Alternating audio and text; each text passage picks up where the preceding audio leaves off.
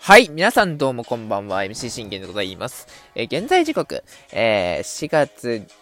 4月でねえー、5月1、えー、1日でもないですね、えー、5月2日、えー、火曜日、21時28分となっております。信玄の全力絶叫ラジーというところで皆さん声もよろしくお願いいたします。えー、この番組は日本歴11年目の私信玄がオリックスの試合の振り返りから、えー、メジャーでスーパースターの振り返り、えー、日本人4名の振り返り、そしてまた、あドジャースの振り返り、えー、もしくは、あもしくはじゃないね、その他気になるチーム情報ものなどを、えー、12分間で僕の思いの丈を語っていくラジオ番組となっております。え、勝ちました !3 連勝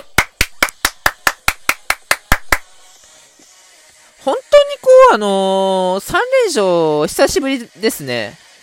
いやー、よし、ね、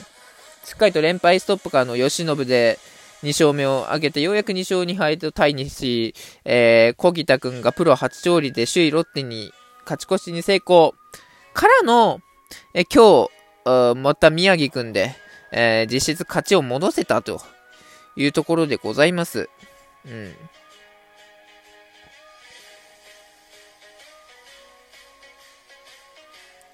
あのー、まあ、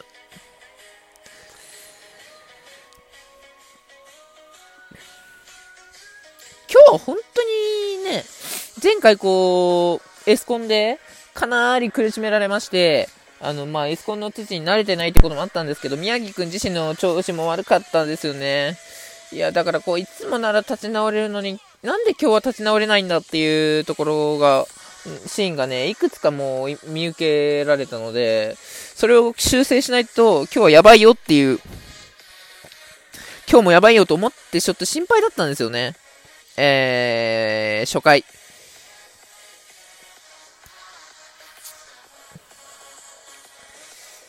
大関君から、あ三者凡退を、となって、えー、終わります。まあ、足立を1番にちょっとしたんですけども、この起用っていうのは僕は、あんまりよろしくはないなと思いました。足立1番ではね、あんまり結果残したことないんですよ、アシタツって。じゃあ、アシタツが結果残したのって何番かっていうと、大体、えー、7、8番なんですよ、アシタツは。うん。で、一番こう、あのー、いい流れ的にいいってなると、えー、なんだろうな。9番でも全然いいんですけど、まあ、うん、まあ、7番あたりか9番あたりかなっていうところですよね。だから本当にここを、あのー、ここで取れないとやっぱダメだっていうところで、ね、今回1番に行ったわけじゃないですか。だけれども彼はやはりちょっとまだ、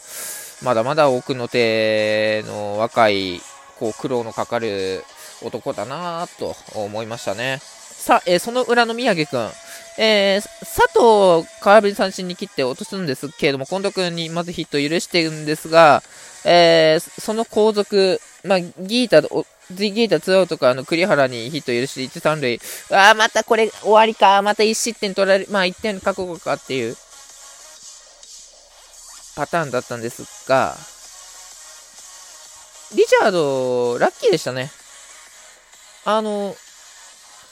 なんでラッキーかっていうと、このリチャードのあの球って、いやもうだから、リチャードって、一発間違えればホームランああったんですけど、結局その、リチャード自身、あのー、あまり、ね、あ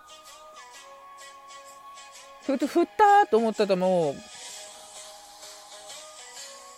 振ったと思ったらもうあのー、ピッチャーゴロだったんで、すごくキャッチャーゴロだったんで、すごい助かりましたね。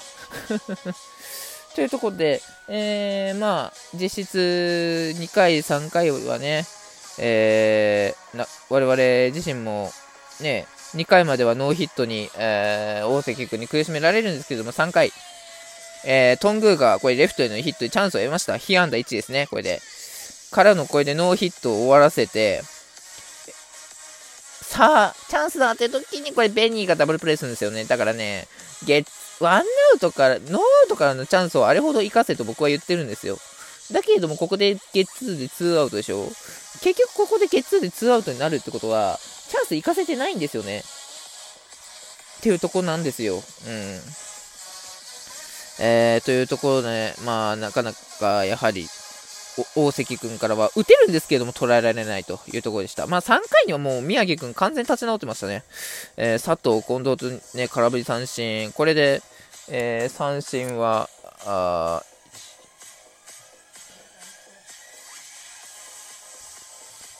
4奪三振ですか。ね、なかなかね、宮城くん自身、またね、いい状態戻ってきたなというか、じゃあ宮城くんの、あの、いいところって何かっていうと、高ポイントっていうのは、あの、被安打をどれだけ、被安打10だとか、被安打11とか許そうが許すまいが、あの、しっかりと無失点で抑えきって、無失点もしくは1失点で抑えきってくれるっていうとこなんですよ。やっぱりそこは僕自身も、あの、彼には、あの、存在感を置いてますし、宮城くんだからできる、あの、そう捉えてでも、えー、やってますね。うん。で、えー、なかなか援護点が入らないんですけど、これ5回。森友くんがレフトへの犠牲フライ。これが先制点となりました。いや、あの、こ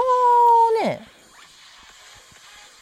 茶野くんからチャンスを作れたの大きかったですね。茶野くんがセンターへヒットを放ち、これで被安打でしょ？えー、からの宗君、中川君と続いたわけじゃないですか。で、しっかりここで森友君に回すと、ね、満塁の状況で、しかもワンアウトから回せたんですよ。これ、大きかったですよね。うん。まあ、ツーアウトにはなってしまったんですけど、でも本当大きかったですよね、これはね。うん。で、この1点は宮城くんを助けて、えー、好印象を持ちました。え、今宮みな、今宮つ、え、峰井三森、すべて三者凡退と、宮城くん自身、えー、5回からは、球数、えー、ほとんど少なく、えー、終わらせていきました。まあ、6回にはこれギータにツーベース許したんですけれども、全然こう、状態よくね、8回まで、えー、三者凡退というところだったんですよね。まあ、8回はちょっとこう、ね、三森、佐藤といい値できて、やはり近藤にフォアボールを選ばれるっていうところだったんですけども、四球選ばれたんですが、ギータにね、空振り三振ということで、これで結果的に、1、2、3、4、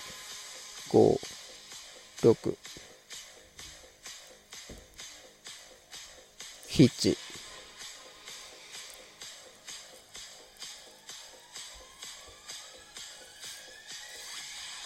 8、8奪三振。宮城くん8回無失点、8奪三振、え無四球。いや、もう久しぶりに8回8奪三振の回答が見れましたね。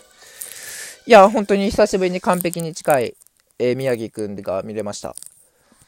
あのー、完璧ではなかったんですけども、別にこの完璧じゃなくたっていいんです。だって、この完璧に近いだけでもいいんですよ。それが宮城くんであれば、それが宮城くんなんだから。それを超えたらもうもはや宮城くんではないんですよ。別にその完璧を、だから僕って求めないのは何でかっていうと、いろんなピッチャーたち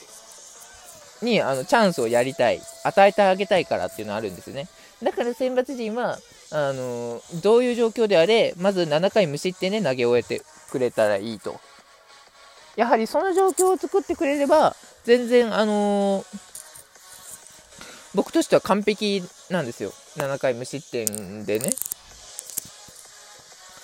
ただ、7回無失点、無四球っていうのは難しいかもしれないんですけど、あの無失点は頑張ればできるんですよ。無四球までできたらすごい。けど、まあ、四球はなかなかできないから、まあ、7回無失点、投げ切ってくれれば、とりあえず投げ切ってくれれば、えー、僕はもう、あのー、完璧なあ状態だと。まあ、だから中、7回無四球、7回無失点無四球ですね。これが一番僕が求める最高の形かな。だから関東完封とか、あの、ノーノーとか、完全試合とかにこだわるね、方々いるじゃないですか。違うんですよ。だから、そうじゃなくって、選手の、あの、肩とか、体調とか、そういう面でもね、えー、大事にしてあげないと、えー、本当に、球数少なくて、8回までに、ま、ようやく90球、まだ80球